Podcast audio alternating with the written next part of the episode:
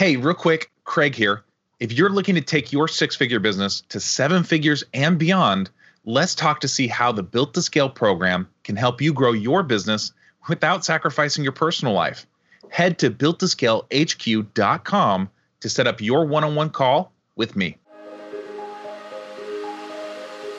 Welcome to Built to Scale, where we have real conversations with entrepreneurs just like you about what it takes to build a thriving business without sacrificing your personal life. My name is Craig Severinsen, and I help people make more money working with better clients while also working less. And now I'm sharing it all with you. Let's dive in.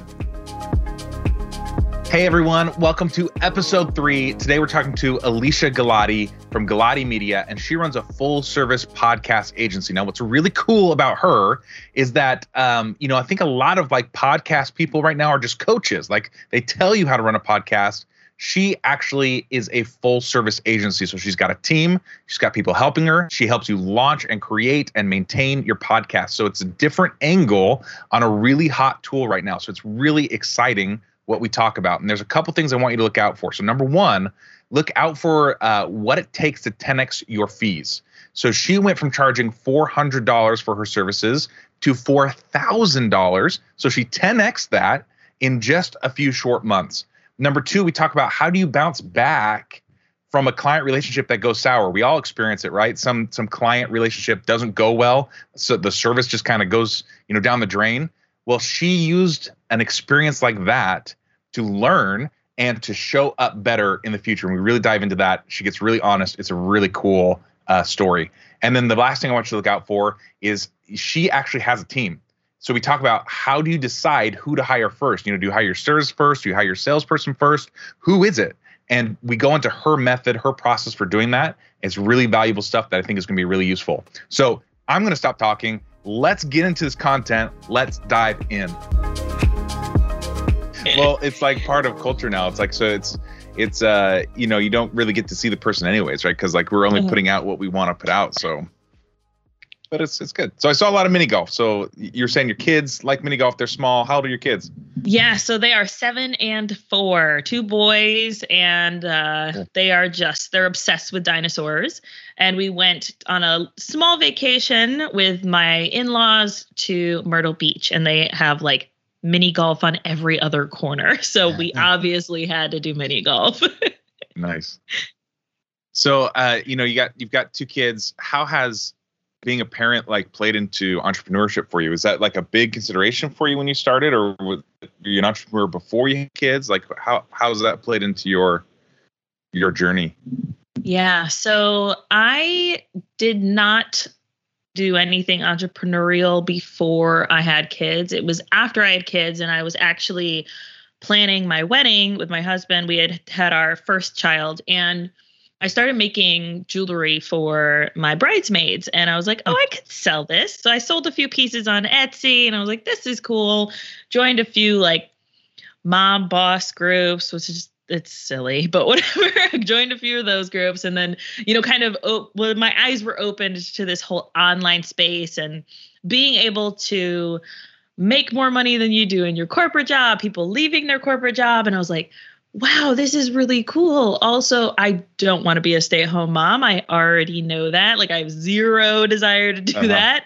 Uh, but it would be really cool to be able to set my own schedule and take a nap in the middle of the day. And i was working in manufacturing at the time. So like a very nine to five sometimes you know yeah. more hours uh, but on my feet all day. And worked with a really group you know great group of dudes but it was mostly like 150 guys to five girls. So uh-huh. it was uh you know definitely a different experience in my corporate you know this is what it is. But always dabbled in a little bit of everything. So everything from, you know, marketing to blog writing to, you know, work subcontracting for agencies and while having my corporate job just to have a little extra money. And then uh fast forward to 2020 you know, I was like, all right, I'm going to shift my business because I was doing inventory management for small e-commerce businesses Okay. on the side of my corporate job, and it, that I was in supply chain. So it was a bit of like the same thing on both.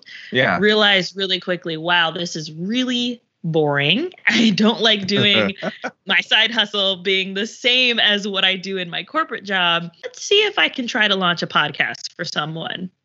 Got laid off from my job because, you know, 2020, and was like, all right, thanks, universe. This is the uh, kick off the proverbial ledge for me. Yeah. And within a month of leaving corp, of being let go, uh, was able to supplement my income, and now I have you know an agency of you know podcast managers, which is awesome. insane. My husband uh, is a stay-at-home dad, and he has been through my corporate career, uh, like the last three years. He's been a stay-at-home dad now, so including some of my corporate career, and when I moved home and was home working, there was definitely a bit of a dynamic shift in trying Yeah. to like, okay, we don't have a huge house.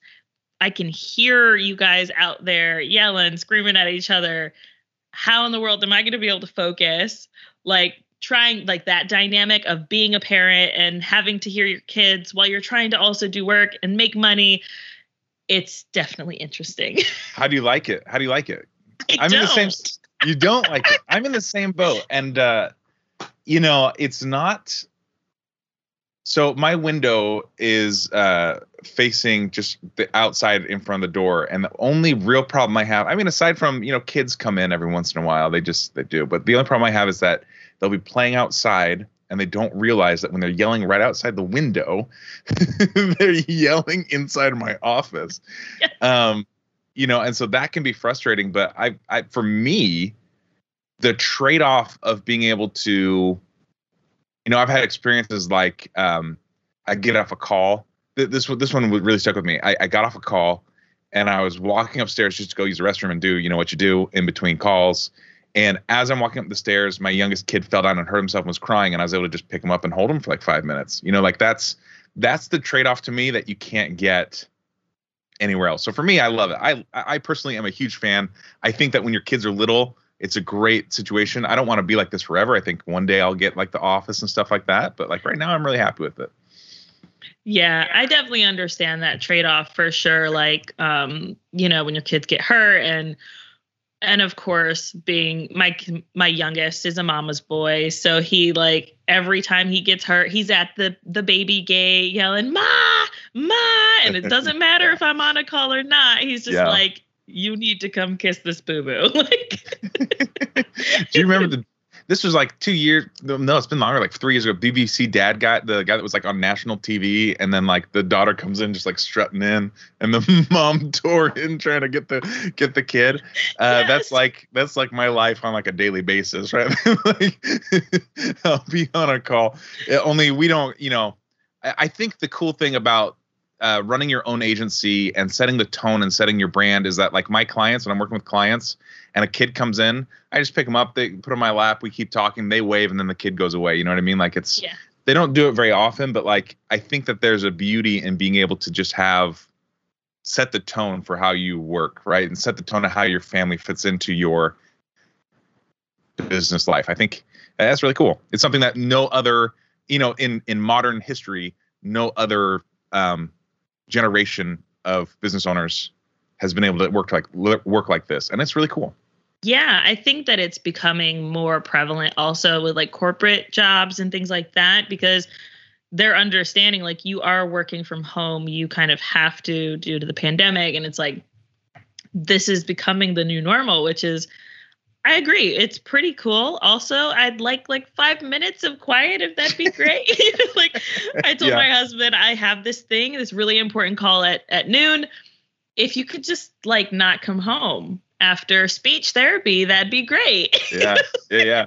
I'll text you when I'm done. Go to Chick Fil A; it'll be fine. Like, exactly. okay, you said something a, a while ago that um, I just I gotta. Maybe it's touchy, maybe it's not. But the the phrase "mom boss," right? Mm, um I, I, I so I want to ask you as as a female entrepreneur like how do you feel about those terms like because they're they're they're very very prevalent right right? Like mom bosses uh women targeting other women as like that's their niche their target market. Yeah. like how do you feel about that um i don't know what to call that that phenomena or that trend maybe? Like is that a good thing a bad thing? Is it neutral? What what do you think? Yeah. So I think that I'm the kind of person where like I really don't care, you know, like whatever. yeah. But I understand the concept of women wanting to just be treated as equal without having like you don't say boy boss you say Yeah, girl totally. boss. So it's like like it would be silly to say boy boss. Like why are we saying girl boss? Like no they're both bosses like and uh, like own that. I technically target usually female business owners Uh-huh. but that's not to say that I haven't been on potential client calls with men. Like I have had plenty of them. They typically don't end up working with us, and it's not because of anything particular. It's usually that my prices are are pretty hefty, and they, you know, sometimes expect, oh, it's a woman business owner. I can kind of cut corners here. No, that's not really how we roll here. yeah good but um yeah i just i i don't know i feel like sometimes people like get up in arms about things that it's like in the grand scheme of things it doesn't matter when it comes to like who you are talking to in your market that's yes you need to identify that for yourself but putting it out there you could just say bosses and it's Yeah. fine Yeah, I think that there's some value to that. I I agree. I tend to agree with you, and I feel like as a guy, um, I just keep my mouth shut. you know what I mean? Like, like I'm just like, uh, I I kind of feel the same way. Like I don't want to segregate a girl boss versus a boy boss. Just let's just call him a boss. Let's just be like we are equal, right? Mhm. Um, but if a female entrepreneur wants to own that or be in that space, like who am I to say no or you know, like that's totally teach his own. I think, and it doesn't sound like you're doing this, but I think uh, my experience dealing with like, especially like newer female entrepreneurs, I feel like lots of times, I think there's legit reasons to like segregate and be like, I want to work only with women because I think that there is, or even like I've seen entrepreneurs do it with guys too. I only want to work with men because there Mhm. an energy that's different in terms of like when you have an all female group or an all male group and and and there's value in that but i feel like lots of times especially new entrepreneurs will target they feel like it's easier or safer right? Like oh i work with female entrepreneurs or female whatever. And it's like well you're i don't know like that's fine but are you doing that because it's a smart business move? Or are you mm. doing that because you're scared that you're not going to be good enough if you just put yourself out there for everybody?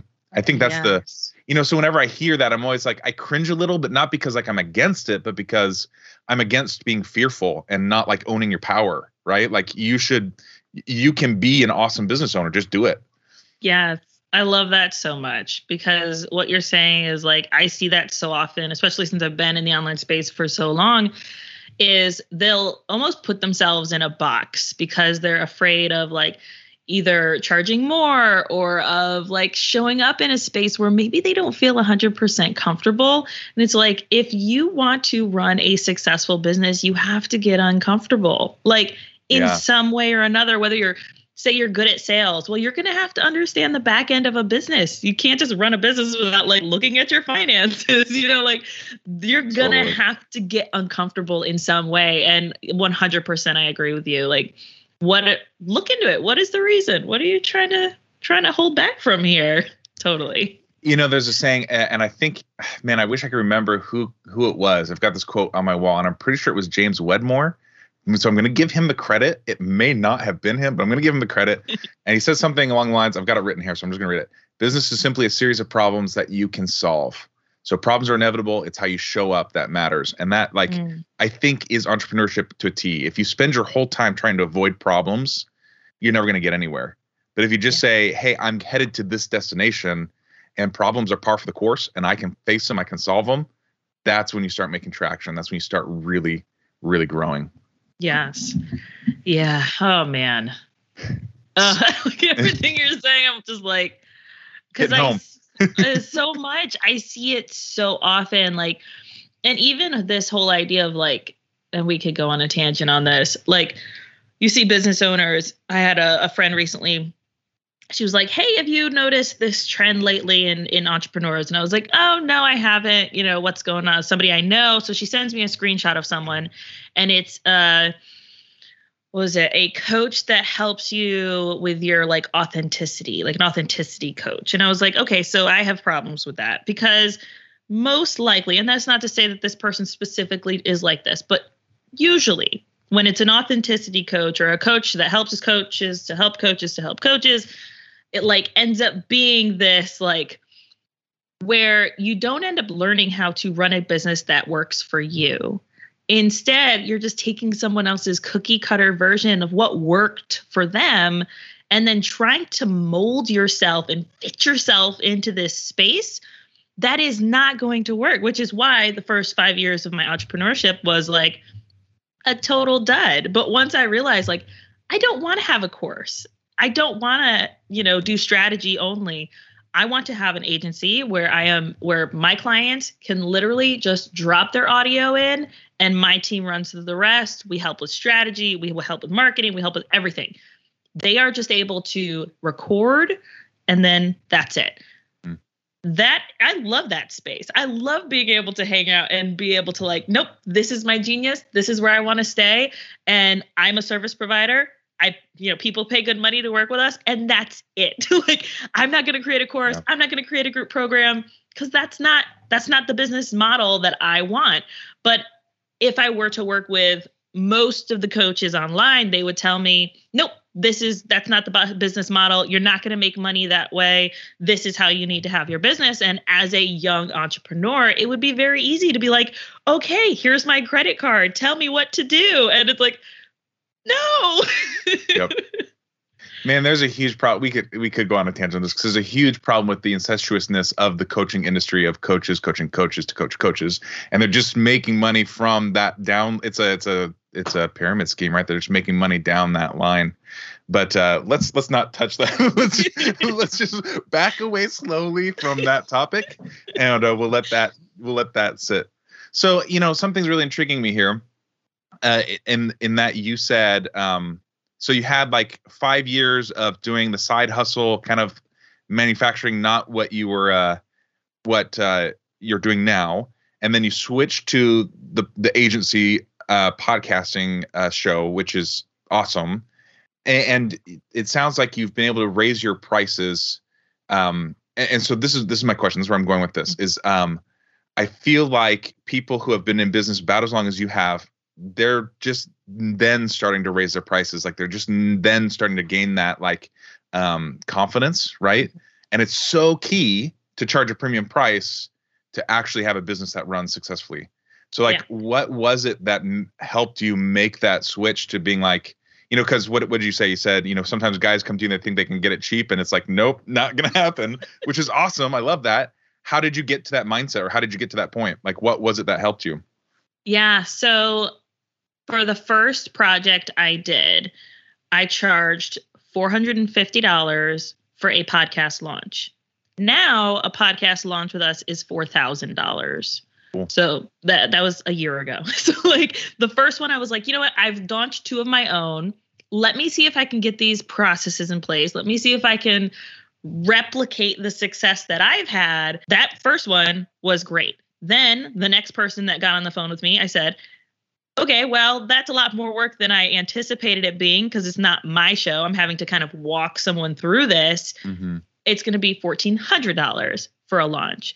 And then from there, just every time I was like, okay, we have more success. We've able to put these things in, and we have clients that are constantly coming to us for weekly shows, and we have uh, new people who are inquiring about their launches, and I'm able I have people reaching out to me to speak on summits and to speak at conferences. And so, like, obviously, there's value here.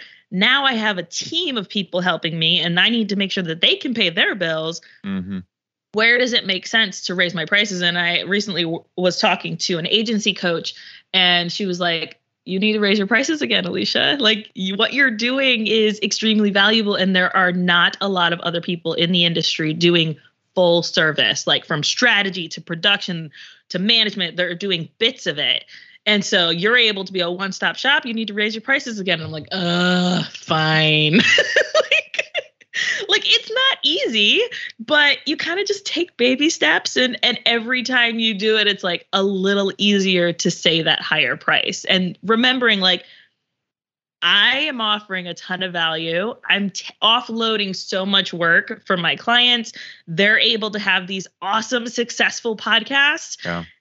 All right. Like, yes, I am worth, we are worth that money. Great. Let's, let's go. Yeah.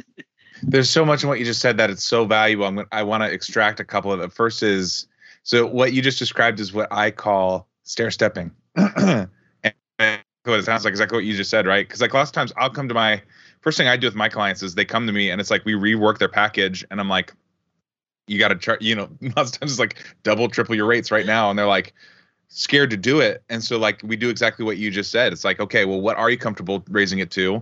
You've got two mm-hmm. slots at that level. And then guess what? We're going to here. And you've got two slots at that level. And then guess what? We're going to here. And it's like every time you just kind of raise it up and that helps you acclimatize mm-hmm. to this mm-hmm. bigger, bigger price. And then the other thing that you, you didn't straight up say it, but like you're basically saying, hey, there's a huge ROI here, and we're not charging based off the time I spend to do it.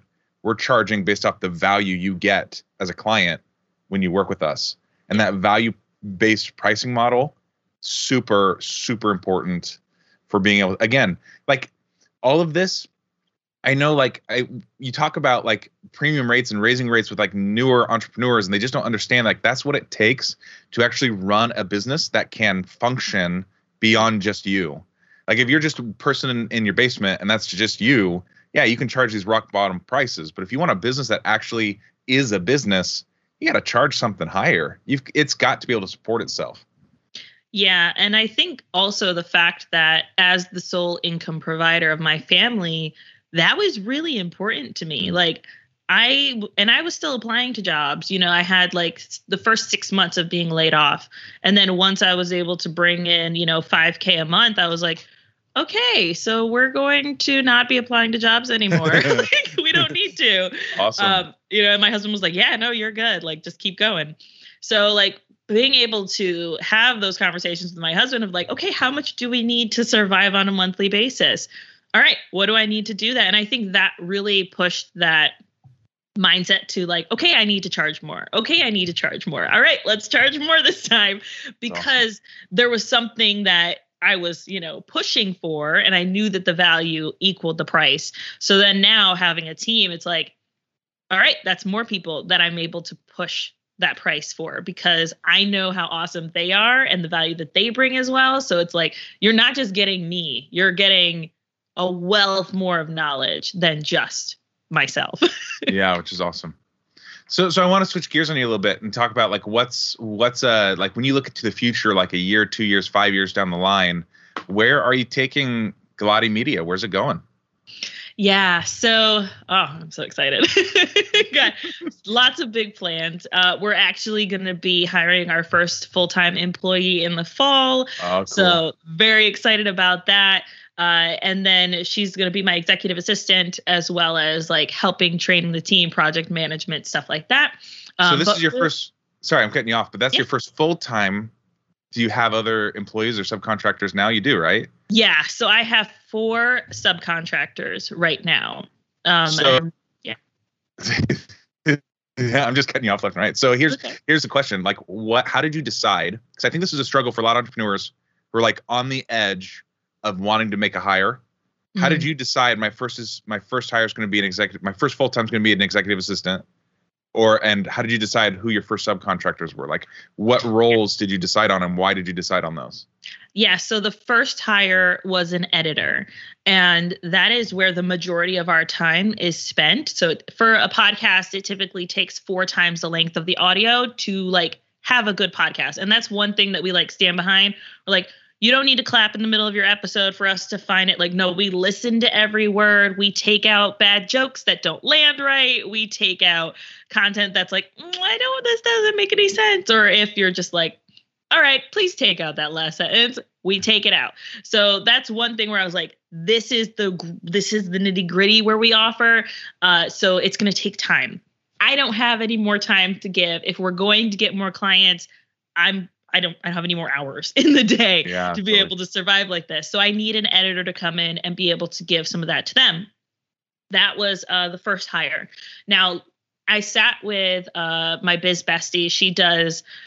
She's an integrator for like million dollar e-commerce businesses. They're like in the one to 10 millions in e-commerce. And so she hires a lot of team members for that. And so she walked me through each of the things we were doing for clients, looking at it like big picture and then mm-hmm. deciding, all right, where do we need to spend the majority of the time? And a lot of that was in the editing, but also those things that I was doing, the graphics, the social media scheduling, the things that like I could offload to an executive assistant where they could be really well rounded to be able to take those off of my plate and I can focus solely on the strategy and the business.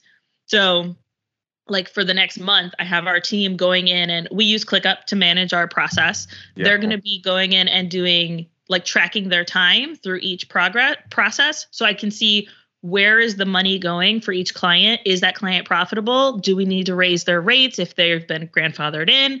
How much do we need to raise it by? Things like that. So like really looking into that stuff, but I can't do that if I'm stuck behind an editing software all day, you know, listening to clients talk, which is great. I love doing that, but I can't do it all the time and do the things that are going to take the business to the next level.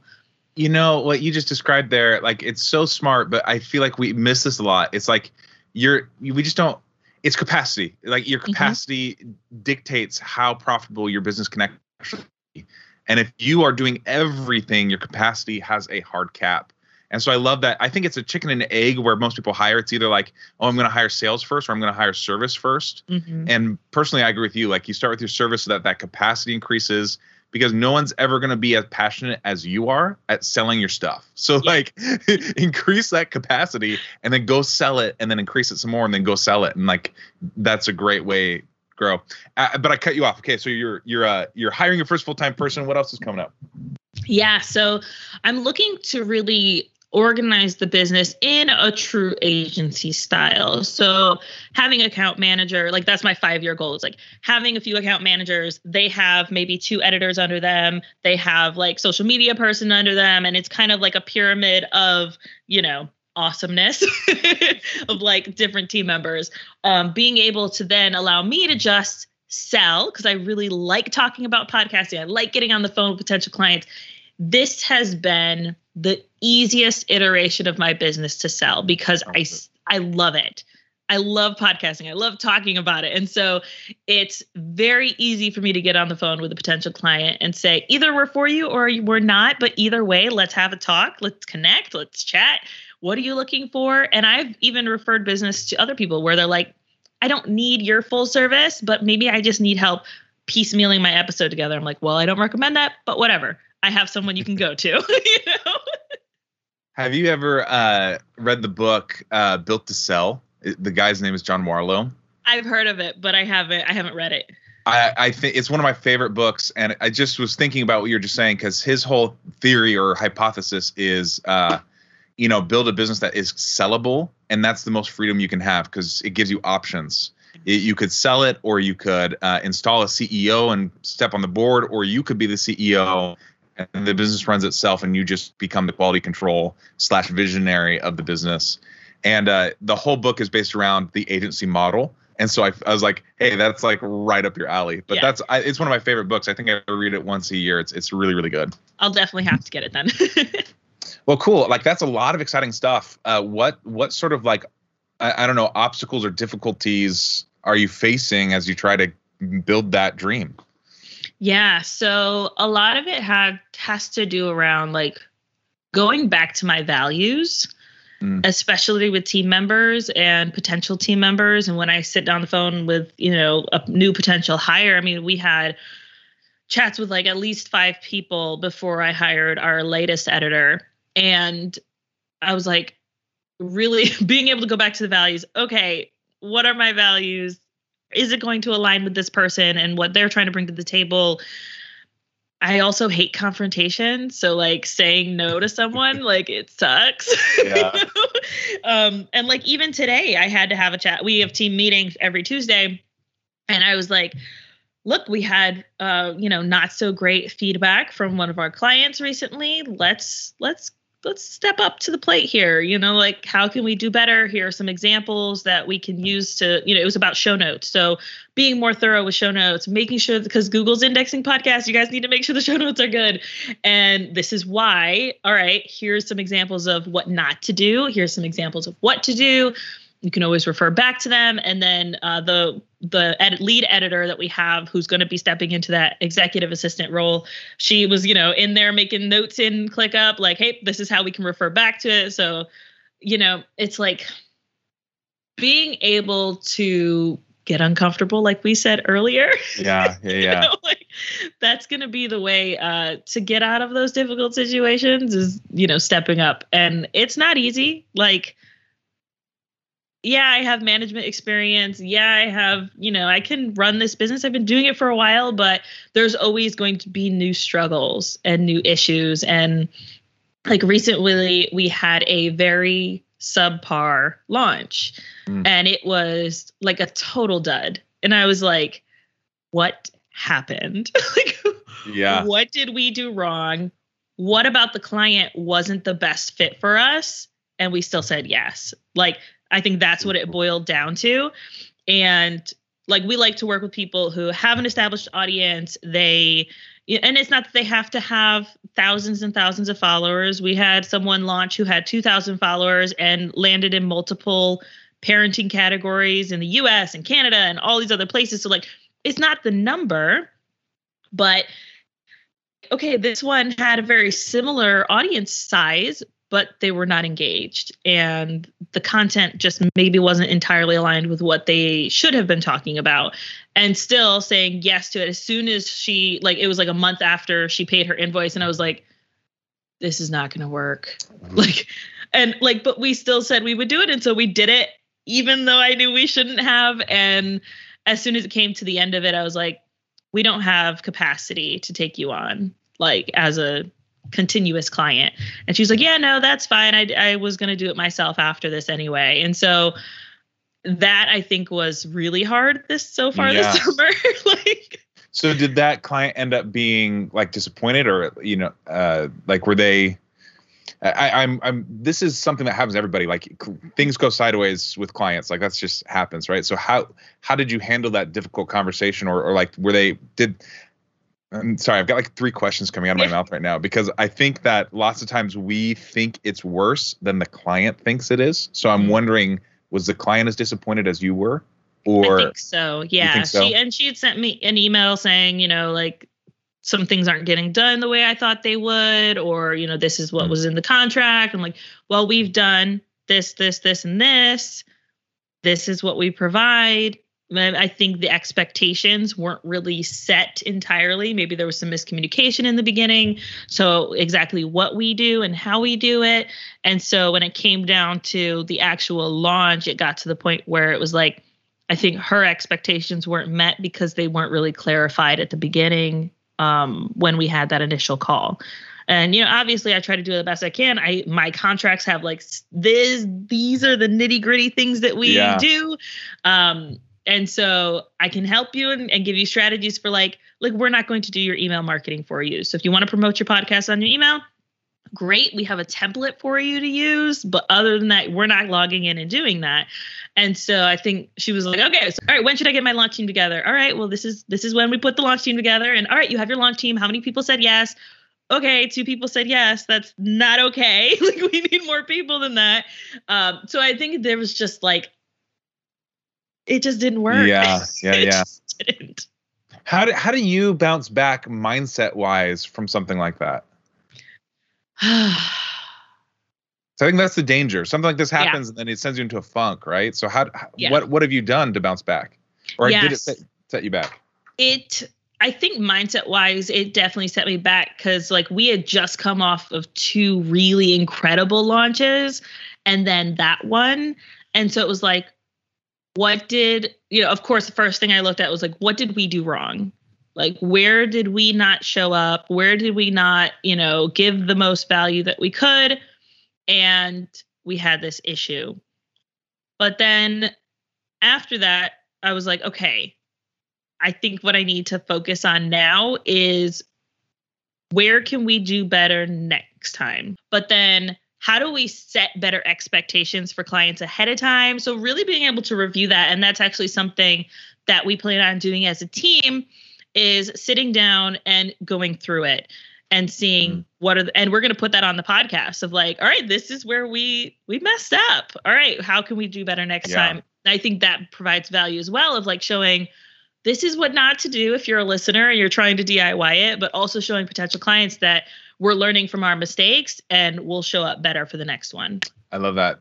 You know, you talk about authenticity earlier. That's that's authenticity. That's that's honesty. You know, I I do something similar whenever I uh, have a call that I shouldn't be having. You know, like either it's a client call that something's wrong or or like you know just it's a low level thing that I shouldn't be doing, right? Mm-hmm. It should be somebody else.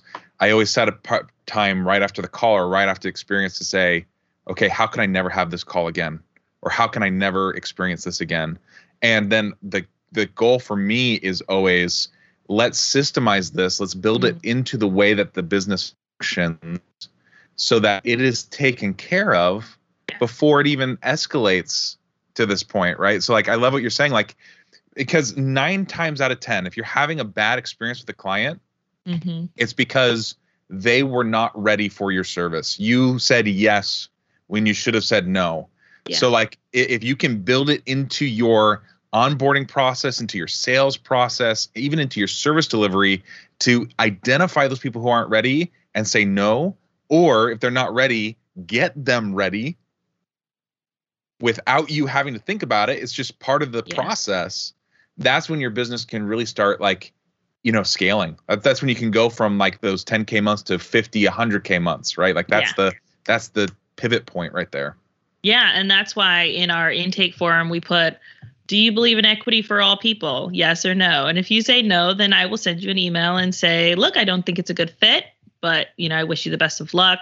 blah blah blah. I have a template for it, right? and if you uh, and then I have the budget in there too. Like this is what our services start at on a monthly basis. What's your budget? And if their budget is lower and they say, you know, and in the more anything else to add, they say, look, I just really want to be able to see if maybe I could work with you potentially in the future. Sure, I'll hop on the call. But if you say no to equity and your budget is like 300 bucks a month, then I'm sorry, I am not getting on the phone with you. I just, I don't have yeah. time for that. Now, I think a lot of entrepreneurs would be uh, really tempted, Alesia, to say, okay, I'm getting a lot of applications that say they only have $300. So I'm going to build this low level thing.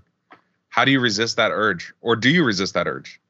Yeah. So I resist that urge by saying I don't have time with the with like with the business in yeah. mind that I want to have and the life that I want to have and the freedom and the nights off that I want to have. I don't have time to sit down and build a group program or like we plan on launching a small offer, right? For the people who potentially maybe can't work with us entirely, but to go and supplement our podcast. So the podcast is listeners to leads. So all right, here's a webinar to show you, and it's you know a paid workshop or whatever to walk you through the ways to get your clients from listen or your listeners turn them into paying clients or leads for your business using your podcast. So that's something that I can record once. I don't have to do a lot of work. I can easily push people from the podcast to that. They get a little bit more of us and they're like, oh, okay, most of those people are not going to come pay us to mm. do their podcast. And that's fine. This is just for them. But if I were to say, okay, I need to serve all these people, I only have so many hours to yeah. serve them all. So, all right, how can I make sure that I'm making the most of my time, still able to offer value for the little guys who I love? And I, you know, here's this $47 thing, but that's where it ends. Like, unless I, you are like, oh, I need to work with Alesia. I 100 absolutely love that clarity because I think that what I see kill a lot of entrepreneurs is like just spreading out their offer. You know, I yeah. each offer requires a different audience, and so if you've got six offers, guess what? You've got six audiences. They might be in like the same adjacent niche, but you've got six different audiences, and it is so hard to to to balance that that your business will just shut down. And then like I love it when people point to like big companies and they're like, "Would they do it?" It's like that's because they've got like they're they're one company, but they actually have like six companies inside of them. Like that's how they do it. Like you know, when you have a team of like 200 people, then maybe we can talk about this, right? But like let them be them and let you be you. Yes, 100%. Awesome, Alesia. We gotta we gotta wrap up. But tell me uh, if someone wants to work with you, wants to find more about you. Give us the name of that podcast. Give us the website. Yeah. Let us know where we can find you. Yeah, so you can find us at Listeners to Leads. It is the podcast on all of your podcast platforms. Listen wherever, or you can tell Alexa to play Listeners to Leads podcast. Nice. And you can find us at Galati Media if you want to work with us or you're, you know, considering working with someone. Always happy to hop on and chat with anyone. My favorite place to hang out is Instagram. You can find me at alesia.galati and send me a DM. Let me know that you found me here. And I'm always down to chat all things podcast. Such a good conversation. yeah, it was really good. Thanks so much for being open and for being uh, honest and and and uh, giving so much. Really appreciate it. Thanks so much for listening. If this episode helped you, share with someone who needs to hear it as well. For more information on how you can work with me and great resources for your business, head over to builttoscalehq.com. Join us next time for Built to Scale. And until then, take some fast, focused, imperfect action. I believe in you. I got your back. We'll talk soon.